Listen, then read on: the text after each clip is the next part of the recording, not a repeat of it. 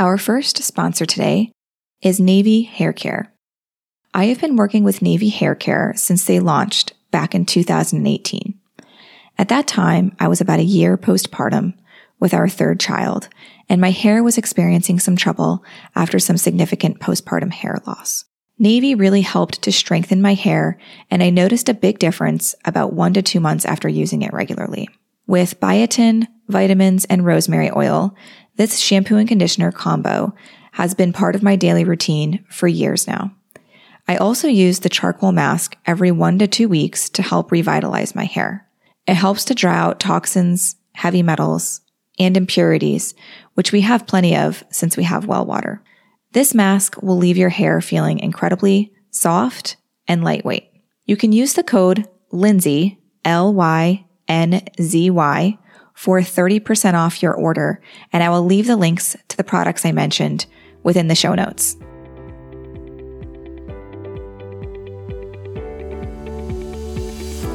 Hello, everyone. Today's conversation is with Susie Hargreaves. Susie joined the Internet Watch Foundation in September 2011 as chief executive. She has worked in the charity sector for more than 30 years in a range of senior positions. Susie was made an OBE in the Queen's Birthday Honors in 2016 for services to child online safety. Susie sits on a number of boards and groups to do with online child safety and protection. She was a finalist for a European Woman of Achievement Award, PA Magazine's Best Boss of 2014, Executive of the Year 2017 in the ISPA Awards, and a finalist in the European CEO Awards 2018. In today's episode, Susie and I talk about what the Internet Watch Foundation is and does, the incidence of child sexual abuse online, how predators are able to target and groom children, findings in the Internet Watch Foundation's recent annual report, and what you can do to help protect your children and prepare them for the dangers on the Internet. Just as a disclaimer, today's episode will discuss child sexual abuse. Please turn off this episode and listen to a different one if this is something that you may struggle with or do not want to hear. Just a little disclaimer before we start this episode this podcast does not provide medical advice. The information on this podcast is for informational purposes only. No material on this site is intended to be a substitute for professional medical advice, diagnosis, or treatment. All right, everyone. Today we have Susie Hargreaves. Welcome. Thank you for inviting me to speak to you today, Lynzy. Yes. So as we were discussing, today's topic is a really, really important one to address. And for those that might not be comfortable with this topic, we will be addressing child sexual abuse. So if this is something that you do not want to listen to at this time, please, please, please uh, press pause and maybe listen to a different episode because we will be talking about that during today's episode. So Susie, can you start with just talking to us about what made you start working for Internet Watch Foundation and just kind of explaining what it is that um, Internet Watch Watch Foundation does. Yes, thank you. So I've been at the Internet Watch Foundation, which we call the IWF, for 12 years. I joined the organisation after working with a number of not for profit organisations, not particularly in this area, but for the same reason that pretty much everybody who works for us joined, which was we'd kind of reached a point in our lives where we wanted to do something where we felt we could make a difference and do something tangible. And we were concerned about uh, child sexual abuse. I was interested in the internet and it felt like a job where I could really take my skills from other jobs that they were transferable and actually work in an area where I could make a difference. So in terms of what the IWF does, uh, we're based in the UK. We're an international hotline for the reporting and removing of online child sexual abuse. We've been going for 26 years and we're funded predominantly by the internet industry who we work very closely with but we also work incredibly closely with law enforcement and government. And our job is to go after child sexual abuse on the internet and take it down. So, in very, very simplistic terms, the job of the police and law enforcement is to go after the bad guys, and our job is to take the content down from the internet. And we do some work in between where we help identify victims and we do support for each other in that area. Very interesting. So I, I do have a question for you. So I find what I worry about the most is that there's almost this disconnection between finding that content and then trying to figure out where it came from and who put it up onto the internet. Is that something that you have found in in your work that that it's oftentimes hard to connect who's actually putting up this content? Yeah, it's it is a complex picture. I mean, so you can have the child will be abused in one country where that image is recorded, it will be hosted. So that's where the internet actually sort of connects it to the internet. It'll be hosted in another country and then it will be watched in many countries around the world. So, you know, our role is to find out where it's hosted and then get it removed because the best way for this to be removed, well, first, the best way is for it not to happen in the first place. But once it's happened, the crime has already been committed. Our job is to go out there and try and get this content removed as quickly as possible because every single time somebody looks at that image or video, that child is re victimized. And we know from talking to many survivors that images can be viewed thousands and thousands of times. Hmm. Now, can you explain to everyone what tech enabled or self generated child sexual abuse material is?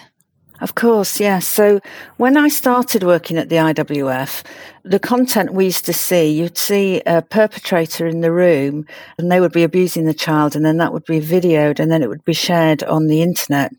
And then about uh, 10 years ago, we started seeing a new sort of thing happening. And this was children in their bedrooms and domestic settings where they've got a camera enabled device and an internet connection where the perpetrator is not in the room with them, but they are sort of tricking and coercing and encouraging them to engage in sexual acts. So we're seeing in one side of the interaction. So the child is then recorded and then that makes its way onto child sexual abuse websites. And that now accounts for about 75% of all the content we remove. The thing to remember is, whilst we call it self generated content, we're not very happy with that expression because it almost implies that the child is to blame for their abuse. And these children are very young. I mean, the majority of the children we see in self generated content are girls aged 11 to 13, although the fastest growing group is 7 to 10 year olds. And clearly, children at that age are not emotionally or physically mature enough to understand what is happening, and they are easy pickings for perpetrators. Oh my goodness. So, I love that you kind of broke down age ranges and all of that. And I know that the Internet Watch Foundation recently produced its recent annual report. Can you go into some more of the statistics of how often is this happening compared to a few years ago? Where is it happening the most? Just some of the, the most common statistics. Well, child sexual abuse content happens across the world, and nobody knows exactly how many images there are out there. But what we do know is a huge number of these images are duplicates. And we also know that new images are created every day and then shared on the internet. Uh, many years ago, we just had to go after these images one at a time and just remove them, play whack a mole with it. But in recent years, we've been able to use uh, technology. So we've been able to hash, put a digital fingerprint on known images, and then use those hashes to go and search for the duplicates and get them removed. And we used all sorts of technology to do that. Now, in terms of the scale of the issue, unfortunately, it is getting bigger and bigger. I mean, we currently have 1.8 million unique images of child sexual abuse on our hash list, and other partners around the world also have their hash lists uh, too, and that grows every day. But in terms of what we've seen, the big trends are we have removed more and more content year on year. So last year we had it's not a great thing to say, but another record year where we removed 255,000 web pages of child sexual abuse. And every web page can have from one to thousands of images on. So that equates to the removal of millions and millions of images. And the, the sort of big trends we saw last year was this huge increase in self-generated content. And since 2019, we've seen a thousand percent increase in the amount of seven to 10 year olds And last year, last year we removed more of what we call category A material, which is in the UK, we assess it according to UK law and it's categorized. And uh, I won't go into the details of what the categories are broken down into, but you just need to know that category A is the worst level of abuse. And we saw a doubling of category A abuse. And particularly the younger the child, the worse the level of abuse. So the, in the 0 to 2 age group, 81% of what we removed was category A. So in terms of trends, what we're seeing is more and more content and more and more ways for people to share it. And unfortunately, the children getting younger. But it's not all bad news. And I think this is what's really important to mention is that at the same reason as we're seeing more content, we also have better ways of finding it. So there's, it's not just that there's more out there. There's the counter to that, which is our technology is better. Our partnership approach is better. Industry is better at actually finding and removing this content. So it's a double edged story, really. So, do you think that because your technology is getting better and better, that perhaps all of th- this content could have been out there prior and actually it might not actually be increasing as much as we think, only because technology has been able to keep up to find this content? Well, I think that's a great question, Lynzy. I mean, the truth is, we don't know. Um, I don't think child sexual abuse is a new phenomenon. And, you know, people say to me, well, it's been around since the start of time. And I think, well, it has certainly been around for a long time. And certainly in Europe, if you, if that's what you were interested in, you might have had to go to, you know, the Netherlands or somewhere and go to a shop and buy it.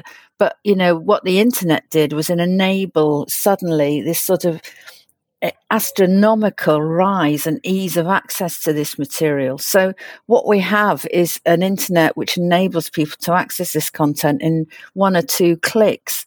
So people will share the content and unfortunately they will also look for more and more extreme content. So there will be forums and places where you have to share content to get into those forums. So there is a kind of really, really sort of malevolent dark side to certain people on the internet who will be constantly looking for new content and new ways of sharing it. But hopefully, as you say, a counter to that is that we can use the technology to try and do something about it. And a great example of that is we're partners in the UK with law enforcement on the National Child Abuse Image Database, where we, we, these are images where the police will go into someone's house, seize a laptop, and then they will capture forensically the uh, images on that laptop. And what we're able to do with that is hash those, so put a digital fingerprint on them, share that with industry, and often those images won't have even got onto the internet. So by doing that, we will stop them going on in the first place. So try and stop them before they're shared. So again, you know, using technology in a positive way. Mm-hmm. Yeah. So, how are predators online? Let's talk a little bit more about this because I know people listening are probably all their bells are ringing and going off. And let's talk about how these predators are able to target and groom children. The reality is that by the time we see the videos, they have been moved from their original source. So they've been harvested and they've made their way from child sexual abuse uh, so we made their way onto child sexual abuse websites.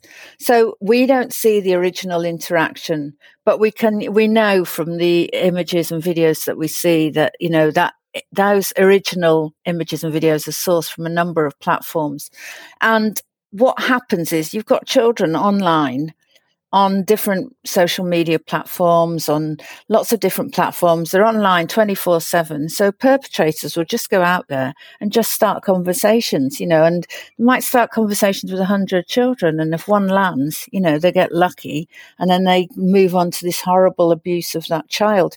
So what they will do, and we see children on a lot of the self generated content images and videos. See the videos where the children will be in the bedrooms and they're obviously looking down at the laptop and they're speaking and they're saying things like, I'm going to wait until I get 100 likes or I'm going to, you know, I need more people to come online. So these children are on interactive platforms to begin with, and people will just try their luck, I'm afraid, and then they will get lucky at some of the mm. time. Do you have any information on like the most common websites or apps that children might be using that tend to target children in this way? Well, we don't see the original platform, and often by the time we see oh. the video, any sort of yeah. identifying characteristics have been edited out. Also, mm-hmm. there is the phenomena of, you know, sort of breadcrumbing where, where kids, children will be taken from one site to another and moved around so that the abuse will happen over a number of sites. But what we know is that basically any site where a child is able to interact with an adult, they're potentially at risk. Now, because if you don't know who you're talking to online that's that's problematic isn't it so you know one of the things we would say to people is the message shouldn't be it's this platform or it's that platform the message should be actually there are rules and etiquettes and ways in which you can keep children safe online. So we need to understand what those platforms are.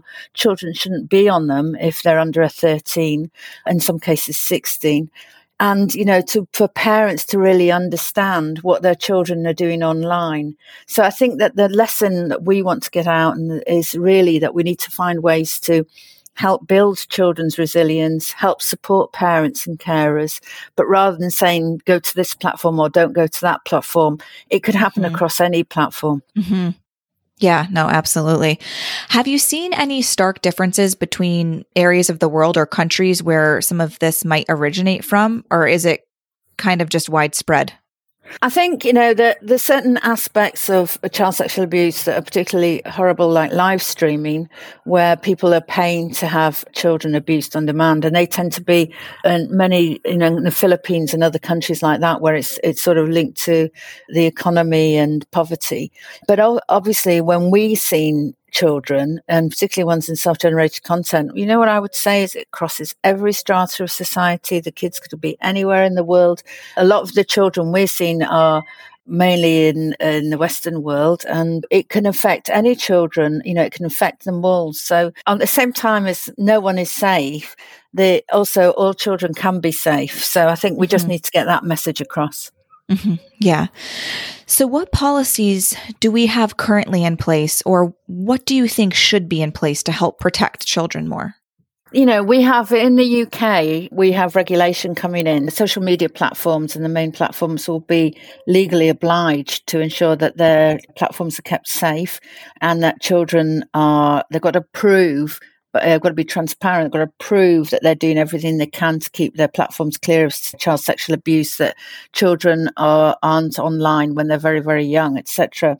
So I think there are lots of things we can do. And I think we work closely with the internet industry and they do a lot. They take a lot of our technical tools and they work with us to develop bespoke technical tools. But they also, you know, can do more. All of us can do more because, you know, when we've got children online who are 10 years old, unsupervised, then there is a quite an easy way to stop that really, which is to make sure that people understand the risks of being online, that parents and carers have the tools to, to understand what their children are doing online and that the children themselves are educated. So, you know, I think it's a, you know, I would say that the way to deal with this is we need a three pillared approach. The first is that to have proper legislation, so we know exactly what is legal and illegal, backed up by law enforcement resource. The second is to have proper education and awareness. So it can't, you know, people need to understand, and it needs to be constant now to ensure that people understand the risks of being online. And the third is using technology. So all of us have got a responsibility to do everything we can to keep children safe online. It's not just a one, one silver bullet solution, I'm afraid. It's a multitude of actions to keep children safe online. Yeah, I so I want to talk a little bit more about legislation and I don't know how the EU kind of compares to the US. I know I keep hearing little bits and pieces of certain countries putting some sort of a limitation from the tech industry standpoint on what age they can start using certain apps or using certain technologies. But for the most part, I think everything there is roughly the same as it is over in the US. Is that correct? As far as like in basic, the, it's a parent led Sure. I mean, to whatever? the extent that, so we have very tough legislation on child sexual abuse. So we have one of the best records in the world in terms of not hosting it in the UK because we have a zero tolerance approach and we have an exceptional partnership between the police, ourselves and the government. And we also work really well with international partners like the National Centre for Exploited and Missing Children in the States. And when it comes to the legislation and in terms of the age verification for children, because the majority of the platforms that we're talking about are American. So, you know, they are kind of depend on US legislation, the Communications Act in the States, COPPA, you know, that, that legislation which says that children shouldn't be under 13 and then certainly under 16 on a number of platforms. So, you know, in a way, because they are worldwide companies, but they're also American companies. So they kind of lead the way in terms of what can happen in terms of keeping children safe online.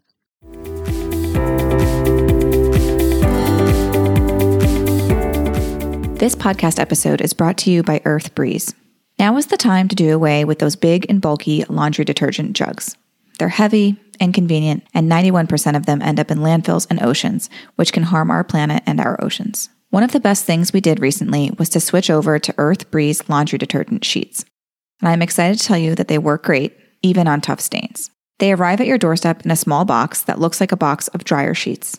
Each sheet is a liquidless laundry detergent that dissolves 100% in any wash cycle. Just toss that sheet in with your laundry and you're good to go. No mess with the liquid detergent. My favorite part is that it makes it much easier for our kids to help do their own laundry.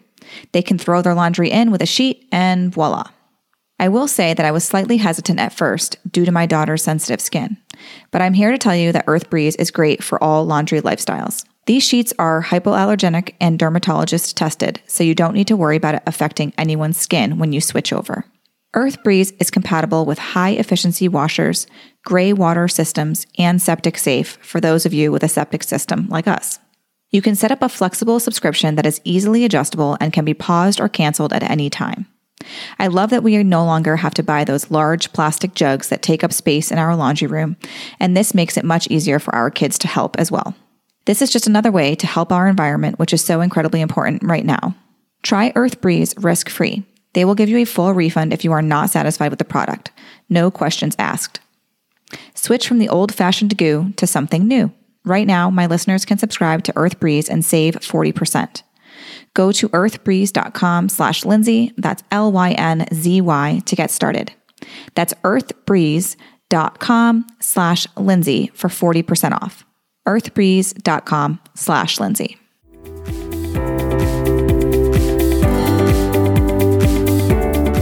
Yeah, it's interesting. And I would love to hear your thoughts on this. The governor of Utah recently signed some social media legislation, and I believe it's with platforms such as TikTok, Facebook, and Instagram. And it would require, or it does require, parental permissions for anyone under the age of 18 to use those specific platforms.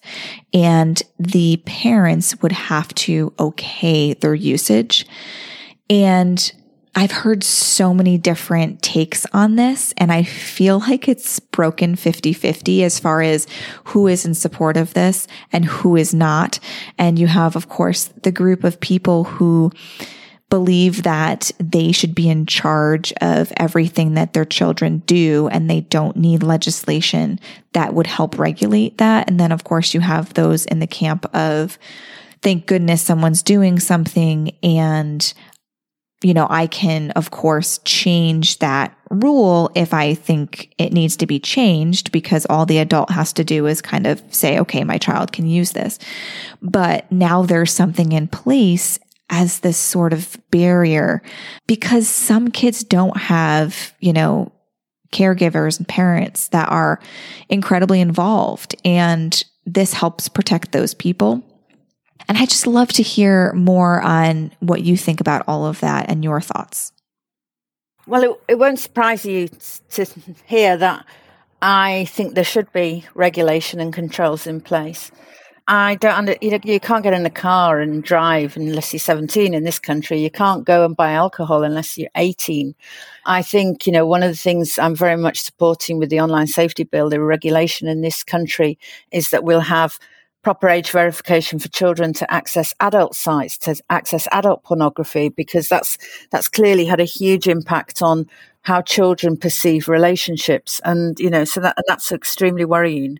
But obviously, I think there are really important reasons why children shouldn't be on social media platforms when they're 10 years old and certainly shouldn't be unsupervised. And at the moment, there is no way of that there, there will be, have to be, but there is no way of knowing that a child is 10 years old. And the pressure on kids now is so massive to pretend they're older, you know, especially like young girls. You know, I see you know, I see these girls in self-generated images and they, they're so vulnerable. They think they're grown up and they're so open to flattery and being told they're pretty and they should be a model and grown up people do this, that and the other. And, you know, your heart breaks when you see these little kids. And the truth is, the parents, what we see is often parents clearly have no idea what children are doing in their bedrooms and they think they're safe because they're in the house. So I think we do need regulation and we do need accountability from the companies, but we also need good parental guidance and parental controls. But I would also say that there is a, you know, this argument that it's up to the parents and that the parents should do everything. I, I yeah, of course, I'm a parent. I take responsibility for my children, but that's all very well for the highly motivated parents. But there are some parents who need help or some children who are looked after by carers or siblings or whatever. And actually, we need to attack it not just from that standpoint, but for maybe those children in the most vulnerable groups where perhaps they haven't got a parent looking over their shoulder saying you shouldn't be on this site or you shouldn't be on that site, but actually education, schools, government, police, all of us have got to take a responsibility to keep our kids safe online. Yeah, I, I agree with so much of what you said. And I think it's, it's so difficult because I do feel that all of this is moving at such a lightning pace that we are just now, there's been some recent studies coming out that say, hey, listen, the earlier a child uses a phone and social media and all of these things, the worse off their mental health is as they become adults. And we are finding that out now but of course we've already had a generation kind of using phones and doing this whole thing for for many years now and it's like we have to kind of catch up to it all and I do wonder what will happen down the road as far as legislation goes, because I do agree I'm on the same page with you that, you know, same as having these responsibilities of driving a car and, and drinking alcohol and doing these other things, using the internet has some significant and serious repercussions if not used properly. And when you were also talking about teaching these children what they need to know to be safe online, I think that a great idea would be to implement some sort of a program into schools, just like we do for many different things as far as teaching them about sex ed, kind of weaving in this, how do I use the internet safely? And teaching that to them throughout elementary all the way up through high school and just saying, listen, these are the things that can happen, age appropriately, telling them what can happen all the way through so that they are aware of these things because not every parent, like you had mentioned, is extremely involved and will talk to their children about these types of things. It's just not going to happen. So just to make sure that every child is on the same page and understands what they're getting into when they do use the internet is, is so important you mentioned many times, you know, what you see. And I'm sure there's just, I'm so grateful that you're willing to do this work because I can't imagine how it has affected you and many others, just your mental health and just having to think through these things. What do analysts do at Internet Watch Foundation to kind of cope with the viewing of these this abusive material every day well that's really important to us that we support and look after our staff we've got about 30 analysts and what happens is that when people start working with us, we go through a very sort of rigorous recruitment process.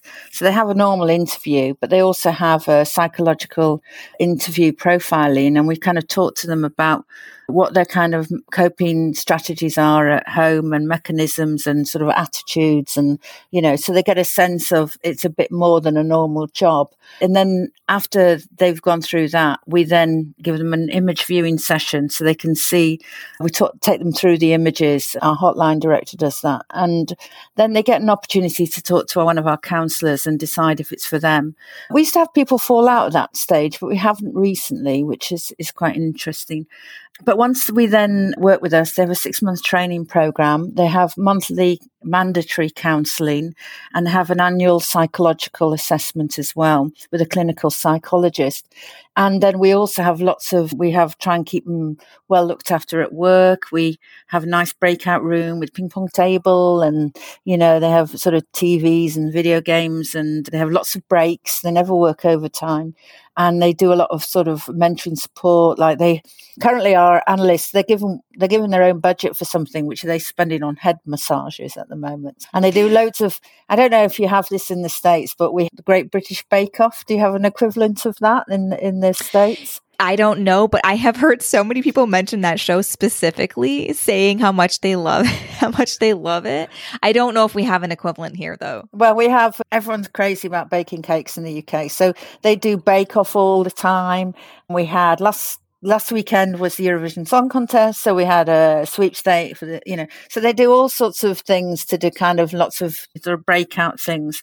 Anybody who sees images has to have counselling has to be have an annual psychological assessment. And I think you know we're really really proud of this because you know we have you know touchwood we've not had uh, any particular issues in terms of our analysts and you know we we really worry about them and we encourage them to take breaks and to talk about stuff the truth is that everyone will see stuff that will, for, for some reason, one image or another image will really impact on you. It's not even, it might remind you of someone you know, or it might, it just might be out of the blue or something that just upsets you because they're just normal people. And our hotline director always says they are just ordinary people doing an extraordinary job. And I think that's true. And the, the, and I also say to people, you know, context is everything because they're not seeing child sexual abuse like they're not encountering it at home or whatever. They do they're seeing it in a very controlled environment where they know what they're doing. And every so often they help identify a child and that child gets rescued. And, you know, that that's that's what makes it worthwhile. Or you meet a you meet a survivor, he says, you know, thank God you're out there taking our images down. That's what it's all about really. So it's a very satisfying job in a way because they will all say, you know, you, you go home every night and you, you really do know you've made a difference. So I think um, helps, quite yeah. a unique thing to experience, really. Yeah, absolutely.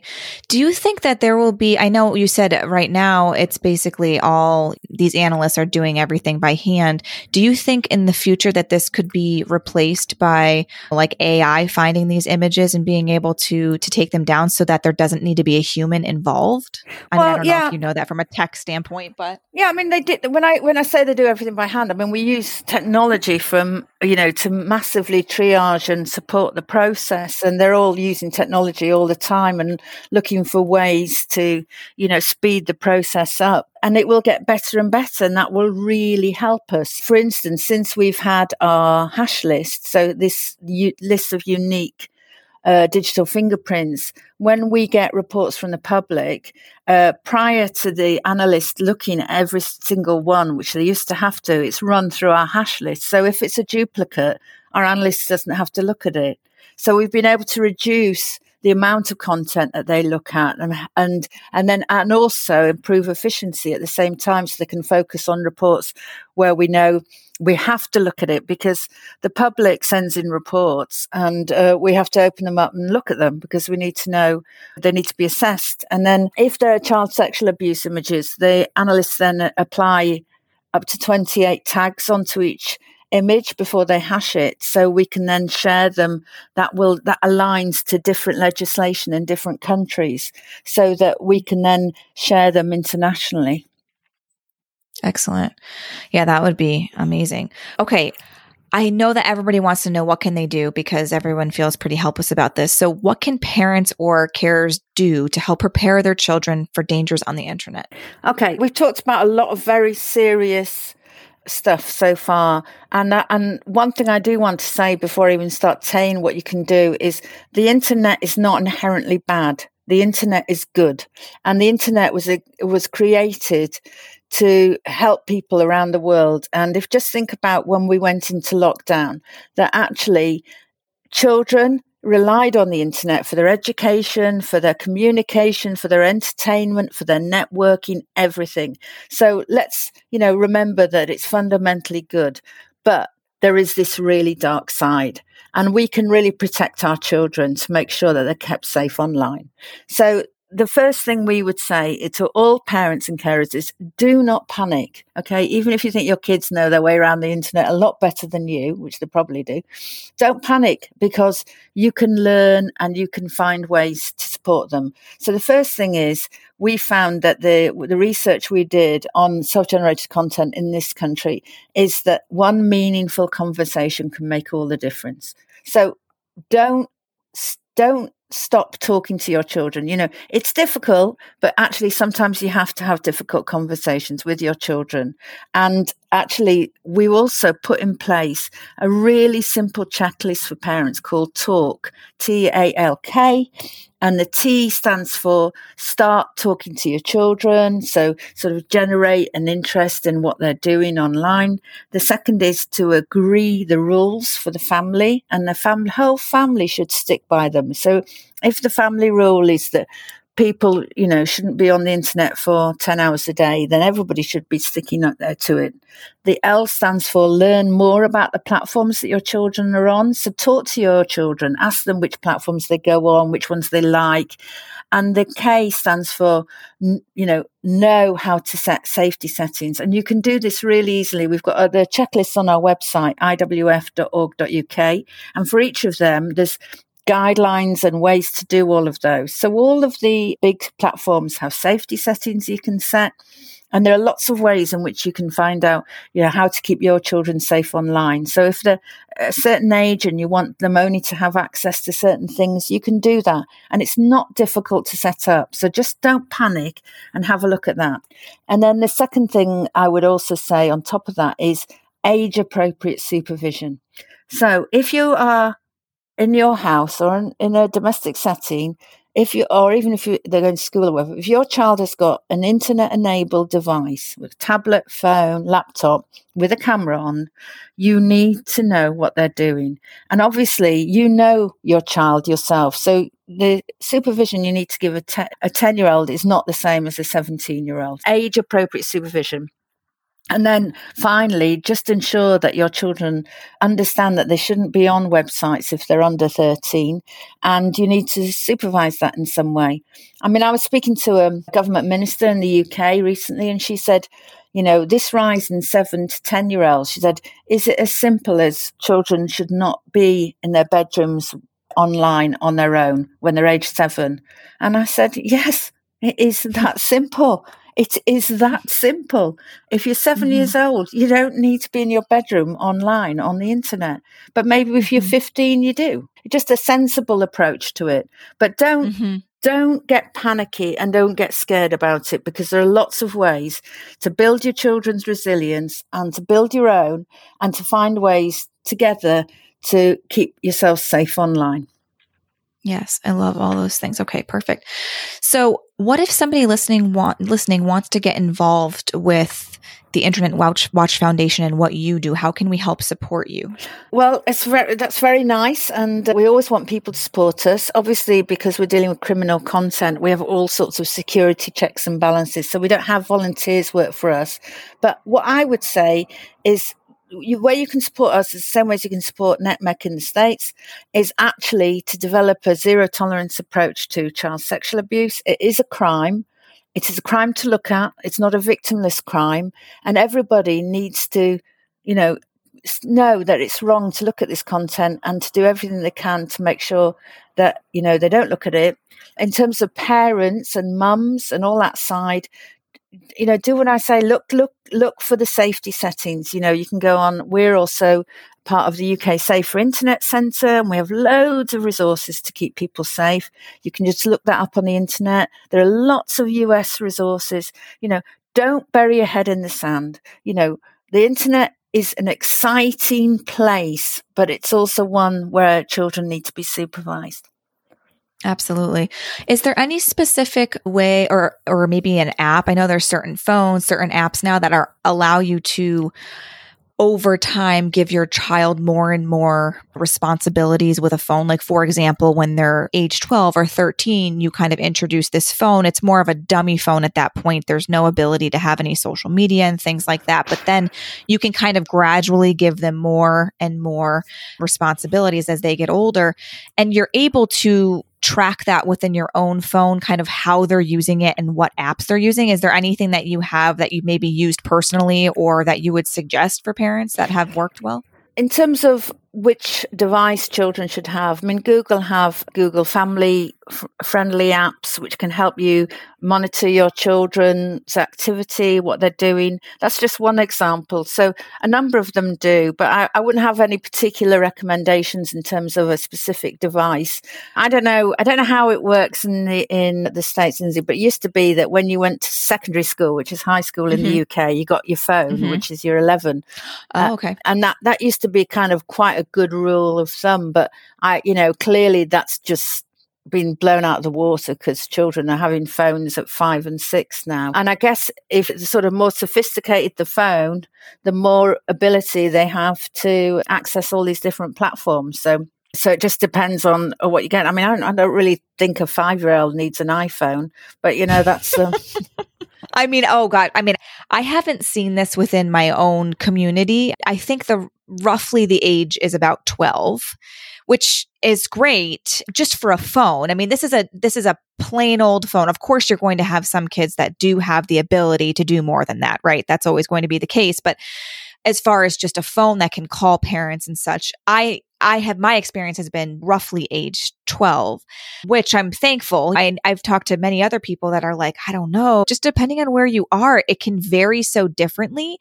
And I think from the parents I have talked to, I, their response is always well it's extremely stressful and and my child feels left out and i don't want them to feel left out yeah. so i gave them a phone and yeah it's i do think though that there people are doing the work and and talking about the hard things. And I do think that will make a difference. And even just conversations like the conversation I'm having with you today, I think are, they're just going to make people think think again about giving their kids a phone and especially early on absolutely um, and i just think you know internet safety is is just part of parenting now in the same way as any any type of safety, whether it's say it's uh, road safety or the things you just wouldn't. We always say you just wouldn't you wouldn't let your ten year old child go go and do certain things. So why would you let them out on the internet on their own? You know, so just a sort of sensible approach to this.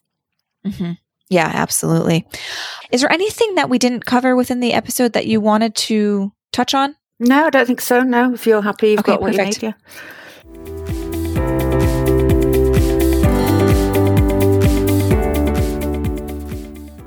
So the last two questions I have for you are questions that don't have anything to do mm-hmm. with the topic today.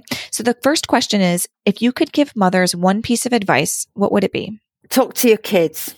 I mean, really talk to your kids. I'm really proud of the fact that I've got a, a great relationship with my two grown up children.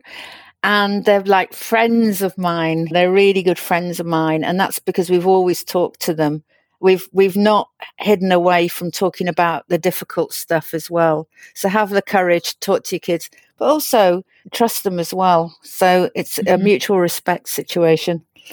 Mm. Do you have any advice for those that might be in those preteen, teen years where their kids won't talk to them or you ask them all the questions, but their answer is always, I don't care, mom, or whatever it is, and they go up to their room? Is there anything that you could could say as far as, you know, what you could try to try to get them to to, to talk with you and open up? Well, I think it, it's really difficult, you know, when your kids are in those teenage years, and mm-hmm. and I think ultimately being there and being a good example to them and being available to talk to them and listen to them is really important. But I mm-hmm. appreciate it can be very difficult at times. I so remember my son in his grunt stage, which I didn't really mm-hmm. have a conversation with him for a, a couple of years. But I think just sort of being there and being open and being available is incredibly important. Mm-hmm. Well, and it's comforting to hear from someone who's on the other side of it saying it can be normal for them not to talk to you for a couple of years, but they come back around. All right. So, the last question I have for you is if you could make one meal for your family that everyone would eat, what would it be? That's relatively quick and easy. It has to be something that you can make in under 30 minutes. Oh, okay. So we are big, big foodies in my family. So we're constantly cooking. So if I could make one meal, it'd probably be like a sort of chicken peanut stir fry. Mm. Oh, that sounds really good. Is it something that you just make off the top of your head? No, no, we do. We will, we will we're always trying different recipes. I'm currently mm-hmm. Very into a, a, chef called uh, who writes books called Ottolenghi, so I'm cooking mm. lots of mm. his stuff. And we were all we're always looking for new things to cook. And in fact, one of the things I've done with my kids who are now grown up is that for the last year we've been working on a family cookbook. So oh, uh, mainly just for so ourselves. So we've put down yeah. all our favorite recipes and all the kind of when the kids come home and they say, "Mom, will you cook this or cook that?" They're all in the cookbook. So we keep adding to it, and uh, it's becoming a bit of a sort of sort of a family thing to just keep adding to it. Oh, that's wonderful. And something really cool that you can pass down through through generations. Yeah, that's lovely. All right. Well, thank you so much for for taking the time to talk to us about this, Susie. I really, really appreciate your time. Well, no, it's been an absolute pleasure. Thank you for giving me the opportunity. Thank you so much for hanging out with us today. All resources mentioned in this episode can be found in the show notes on lynzyandco.com. To continue these important conversations, head over to Motherhood Meets Medicine on Instagram. Let me know what you learned from this episode and who you would love to hear from next. I always love getting feedback from you. If you're finding value in this podcast, please rate, review, subscribe, and share with a friend. This will help us to reach even more women from around the world. I'll catch you next week. Until then, don't forget to find some time to unplug, unwind, and have a little fun.